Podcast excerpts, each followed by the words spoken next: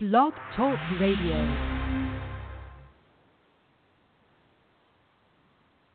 What if you were wearing something sexy? What if you were drinking? What if you made the first move? No matter what, sexual assault is never your fault. Support is available 24 7 through the National Sexual Assault Hotline. Call 1 800 656 HOPE or visit RAINN.org. That's R A I N N dot O R G. This is Christina Ricci with RAINN, reminding you it's never your fault. Brought to you by RAINN and this station. Good morning, good morning, and welcome to the second half of Saturday Mornings with Joy Keys. I'm your host, Joy Keys, and I want to thank you so much for tuning in. Uh, this month is uh, Cervical Cancer Awareness Month, and this morning I have three great guests um, going to be talking about cervical cancer, how we can find out the symptoms, how to get treatment, um, how to prevent it. So these are all wonderful guests. Um, let's see, I think there's a call here. This might be. Good morning. Is this Dr. Mona Saray? Oh, no, this is Dr. Saslow. This is Dr. Saslow. Good morning. Good morning. Um, Dr. Saslow is here. She is um, a managing director, HPV and GYN cancers for the American Cancer Society. And let's see, got another caller here. Good morning. This is Joy Keys. Good morning, Dr. Saray. Dr. Mona Saraiya. Hi, Dr. Mona Sarai. This is Joy, and I have on the line Dr. Saslow from American Cancer Society. Wonderful. Um, Dr. Um, Sarai is from, uh, she's a medical officer and team lead in the CDC's Division of Cancer Prevention and Controls, Epidemiology, and Applied Research Branch. And I got a third caller. I think this is Tamika Felder. Yes. Good Hi. morning. Hi, so Tamika. happy to be here. Thank you for calling in. Thank you for having me. Happy to be here, especially with Dr. Saslow and Dr. Saraiya. Yes, And of course Tamika and I just had. Oh well, thank you. I don't compare to the the knowledge the knowledge that is on this line right now, from personal experience to medical knowledge, is just mind blowing.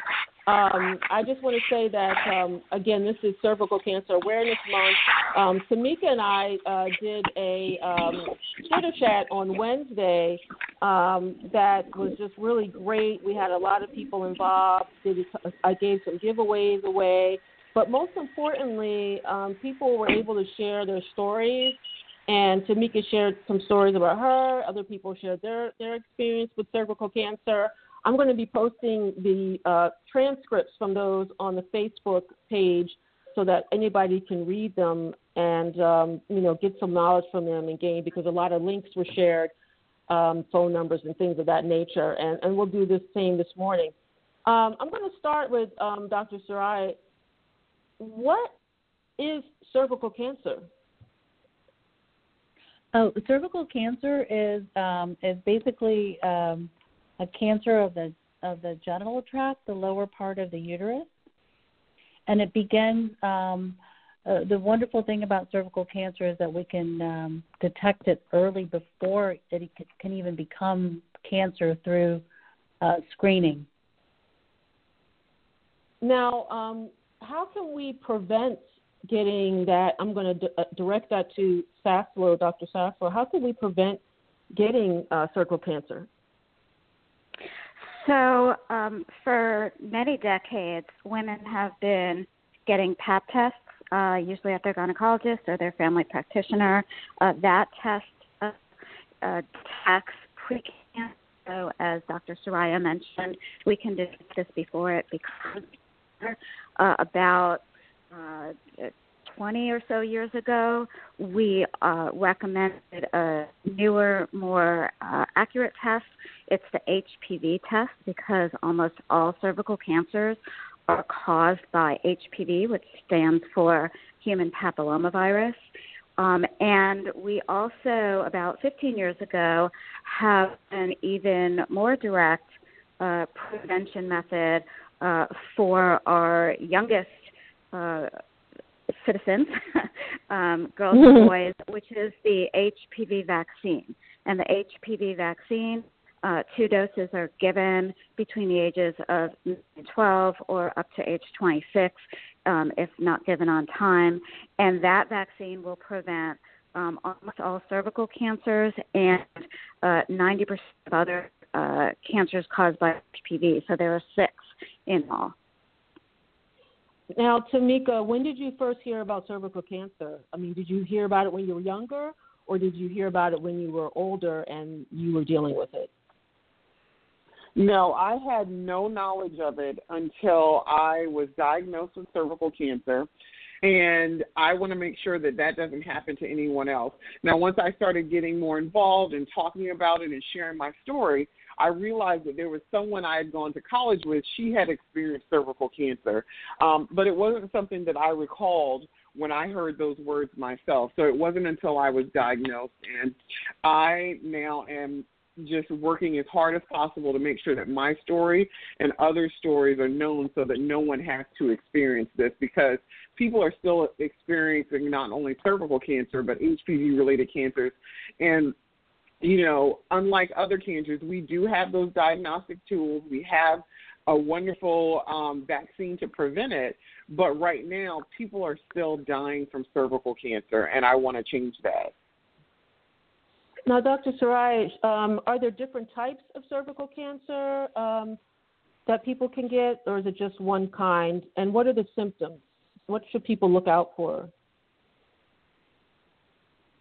Uh, cervical cancer. Um, thanks for that question. Cervical cancer um, is is consists of several different types of cancers. Um, there are different types.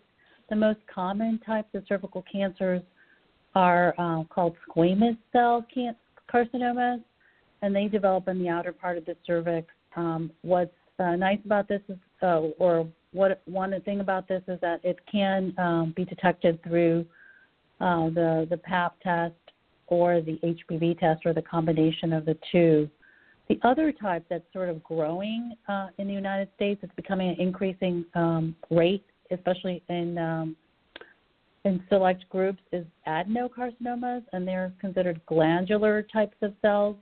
Um, so they they're approximately 25% of cervical cancers, while squamous cells are like three quarters of uh, cervical cancers. And I think um, what's nice about it is that the HPV test, um, the Pap test, uh, traditionally hasn't gone as far uh, when you're sampling uh, to detect that. And um, our thinking right now is that the HPV test is is able to detect, detect the HPV virus that causes both of these cancers. Uh, the symptoms. Now, did you ask about the symptoms?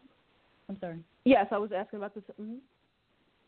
Yeah, so cervical cancer um, early on doesn't really cause any signs or symptoms. It's advanced cervical cancer uh, that may cause bleeding or discharge from the vagina um, or bleeding after sex.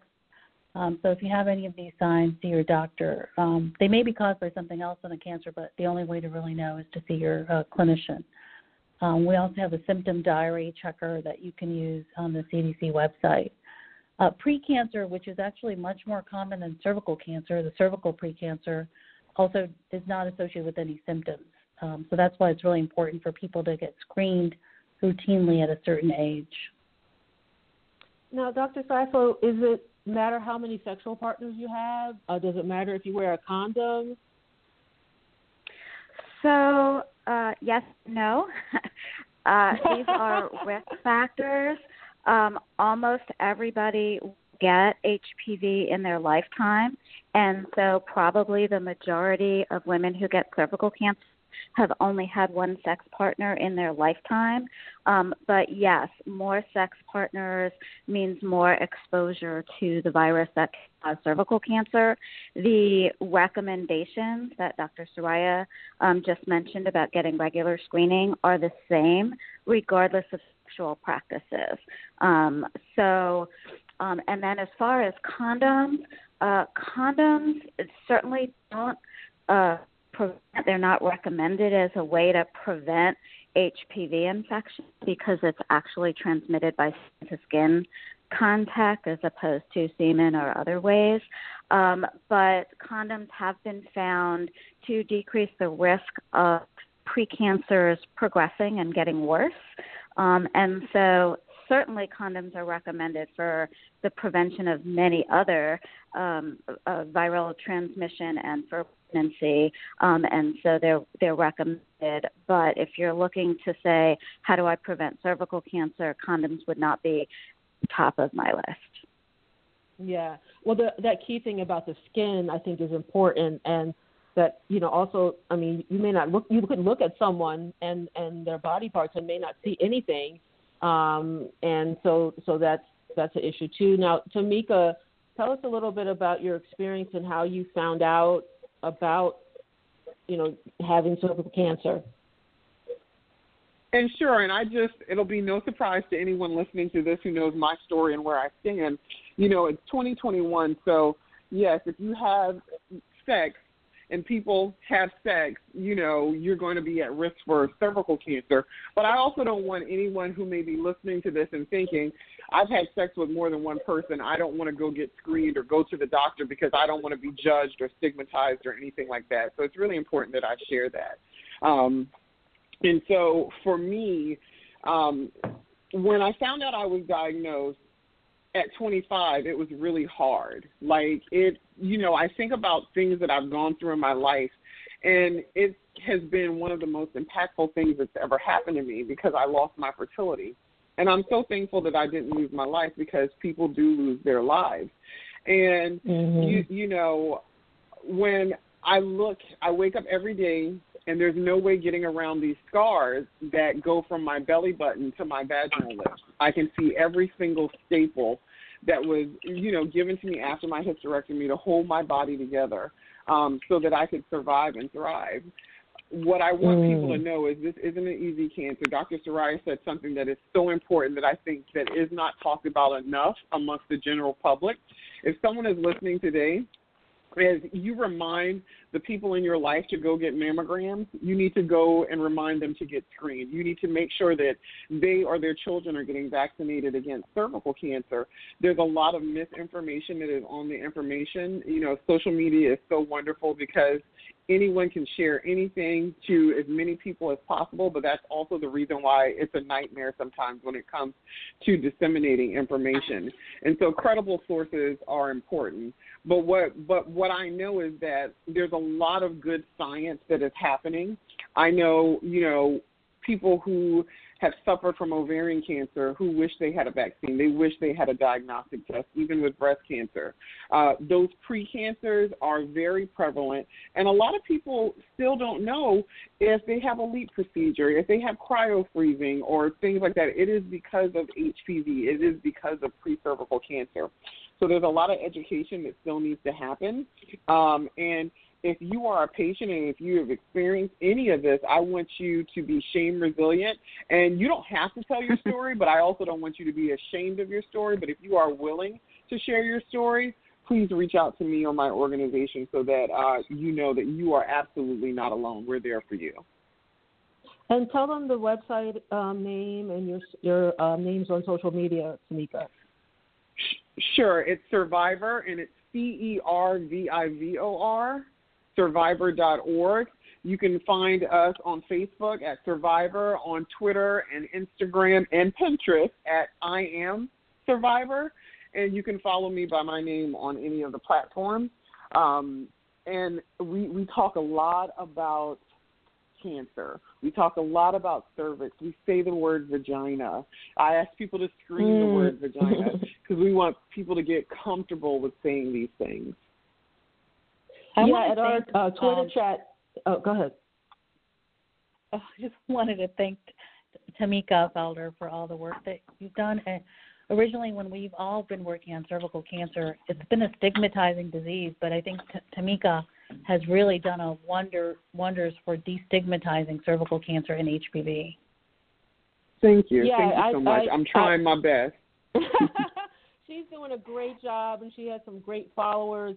Um, one of the things we did at the Twitter chat uh, um, a couple days ago is I posted a photo of where the vagina and the cervix and the ovaries because I said people actually don't know what these things look like or actually where they even are on a, their body as a woman. There are women that don't know these things, and definitely many, many men that don't even know, like, well, you say ovary, well, what does that mean?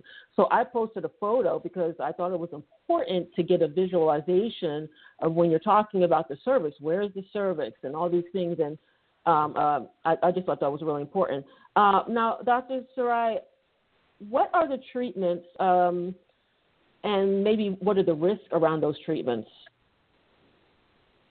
Um, yeah, so cervical. Uh, I'm going to talk about the treatments for both um, cervical cancer as well as precancer because I think that's something that many women may have familiarity with. Um, so originally, you know, when you have um, the HPV or the Pap test, uh, you find out if it's pot. Uh, most times, it's uh, it may be normal, but sometimes it may be abnormal. You have a positive test. So then, usually the doctor that, or the clinician does a little bit more uh, detailed workup where they look at your cervix, which is called a mm-hmm. colposcopy, mm-hmm. and if um, and many times the, a biopsy is taken, and the biopsy could show you grades of precancer um, or uh, invasive cancer, or many or may, maybe normal.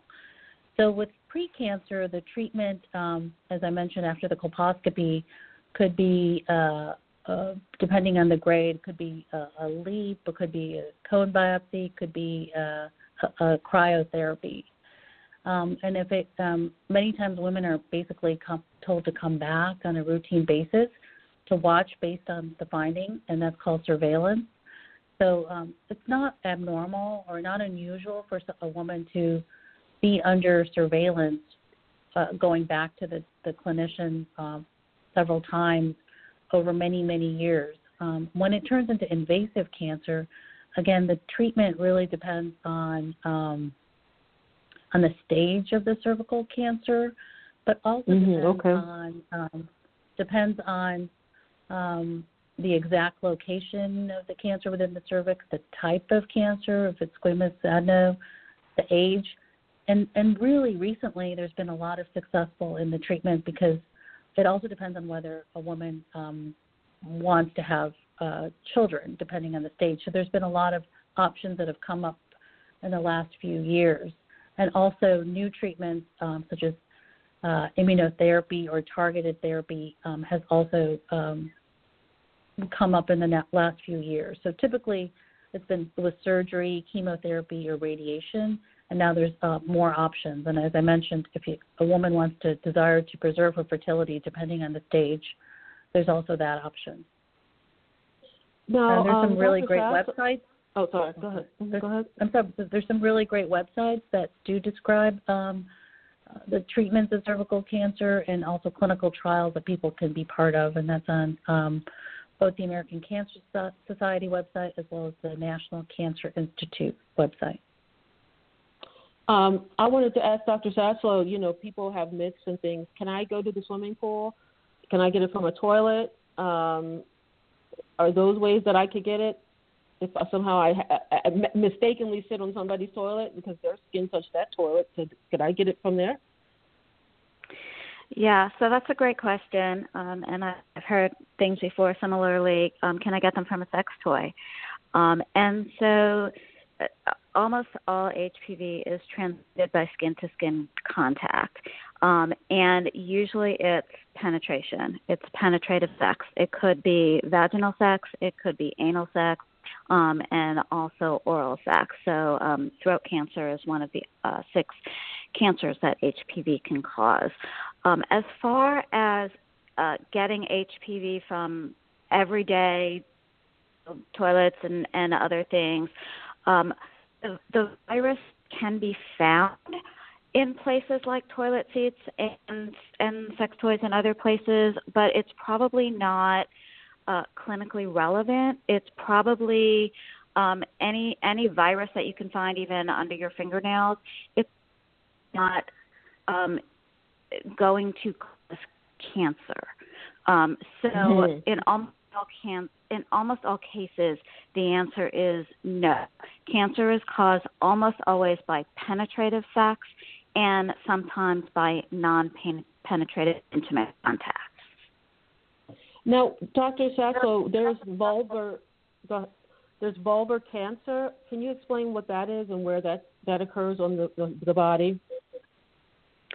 Sure. So that's another um, of the six cancers. Um, that the vagina is another, the anus is another, and the penis um, is the final one. Um, and so uh, vulvar and vaginal cancer are not the same as cervical cancer. It's a different body part. It's external. Um, the way it it uh, is often caused by HPV. Um, it's much rarer than cervical cancer, and it's more likely to be found by a visual inspection. So when a woman or a person with a, um, a, a cervix and, and vagina go to um, a gynecologist or for a step, um, they're used to having probably external pelvic exams, but there's also or should also be visual and external uh, palpation. Um, Tamika, when you finally found out and you were going through this process, what was the most important thing that, say, friends and family could do for you? So, so if I'm a friend or family member of someone who gets diagnosed, what can I do? What should I be doing to support that person? Well, number one, don't add to the stigma and shame. Number two, um, it, it's a fine line between supporting someone and giving them space to accept a diagnosis. Um, and you, you know, I, a lot of people mean well, but they ask questions that can be very insensitive. Um, I had mm. someone say to me, and again, we were young, they were a coworker, but they actually said to me um, when I found out and I shared with my office, you know, if someone told me I had to give up my fertility, I would just die. You know, and I was thinking, well, I might just die. You know, that mm. you shouldn't say that. Um, but really, there's a support. Lots of things. You know, set up a meal train um, so people don't have to worry about uh, food. You know, whether they're single or alone. If they definitely are single um, or or live alone, you want to make sure that you find ways to support them, even if it's just kind of dropping stuff off or having a delivery system picked up. Maybe you know, offering to clean their home or have someone clean their home. Transportation okay. is very important, especially if you um, are unable to drive. Depending on what your treatment, you may be unable to drive for duration. So you may need help with that. So just being there and sometimes just sending a card or a text.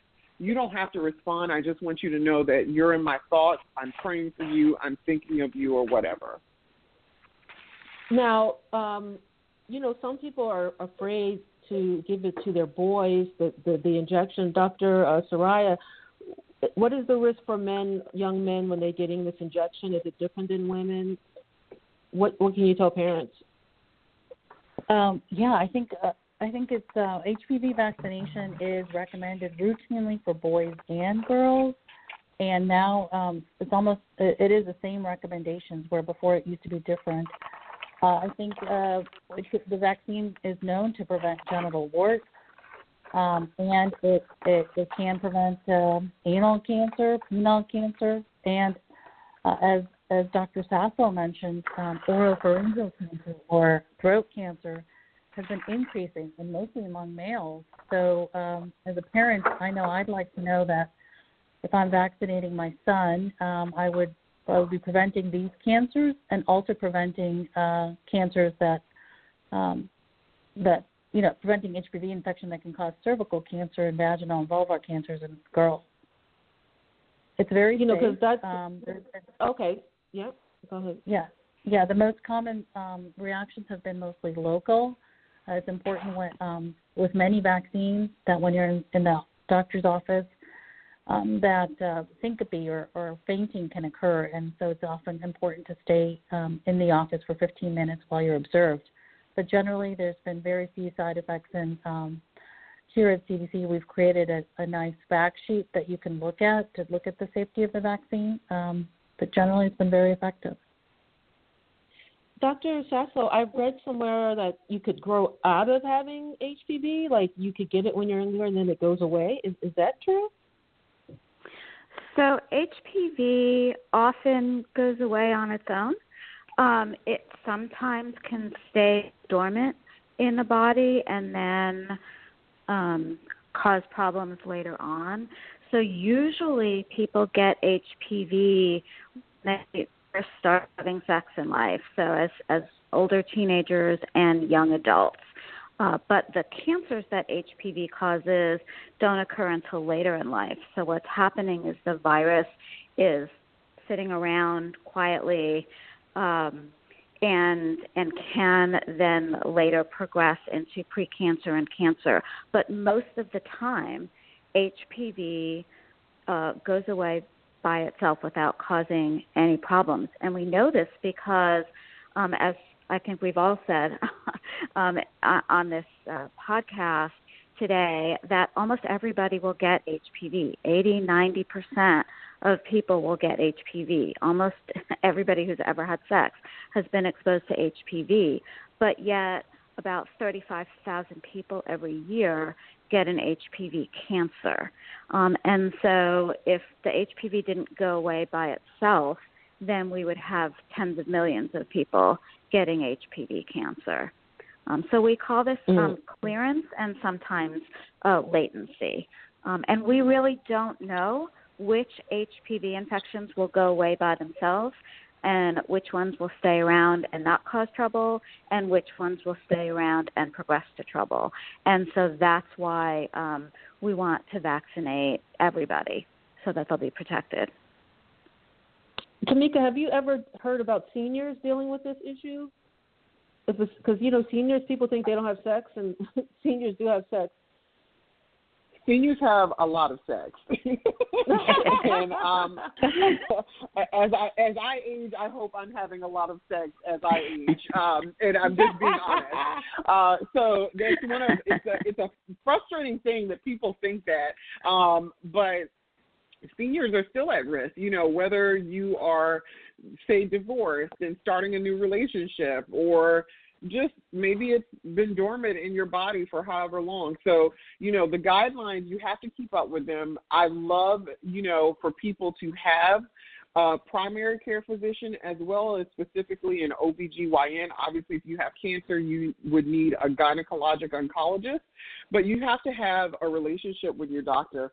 Uh, sometimes people utilize the emergency room as their doctor, and I get it, I understand it, but you really need, uh, you know, what's called shared decision making. So if you are, you know, above the age of 60 or 65, I would, you know, your situation. Are you in a new relationship? Maybe you switched partners. What's going on? You should absolutely still be screened for um, cervical cancer, depending on your lifestyle, and also, you know, know your body. Are you experiencing any bleeding during or after sex?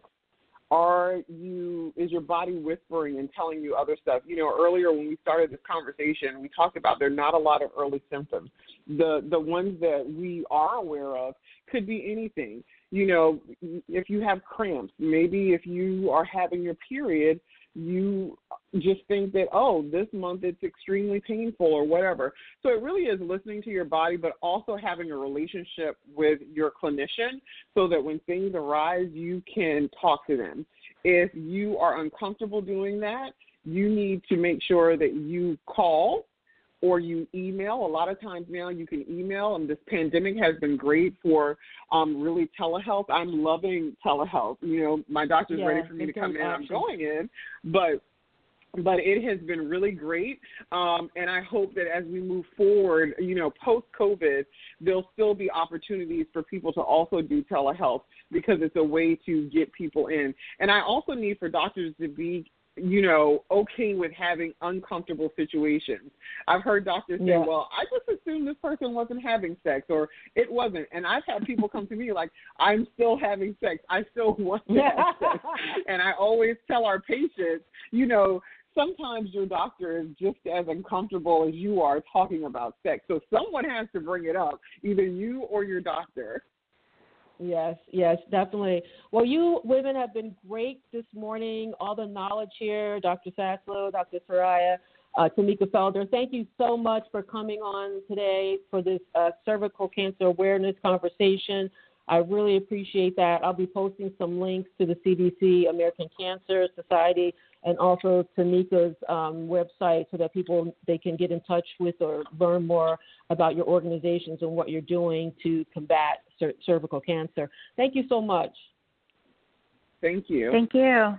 Thank you. All right, everybody. Thank you so much for tuning in and listening to the show this morning. I hope you've learned something.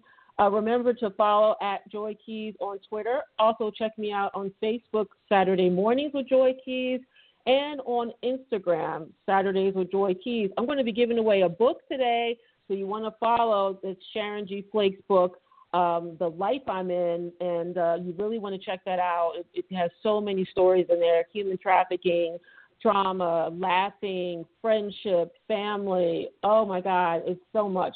Uh, and it's about young people. And if you know a young person, or maybe you were a young person one day, you still might want to read it. I mean, it's good for adults to read um, because you have young people around you. If you know young people, uh, how can you relate to them uh, uh if this book is written in the voice of a young person? So I would encourage you to try win or go buy it online. Thank you so much and have a great weekend. Emergency medical unit, respond to 102 Maple Avenue, possible stroke victim. When stroke occurs, you have 60 minutes to win or lose the race of your life. There are new treatments, but you must get to a hospital fast. If you suddenly feel weakness on one side, have trouble speaking, walking, or seeing, it could be a stroke. Call 911. Get to a hospital. Because how you spend the next 60 minutes could determine how you spend the rest of your life. Stroke. Know the signs, act in time. A message from the National Institute of Neurological Disorders and Stroke.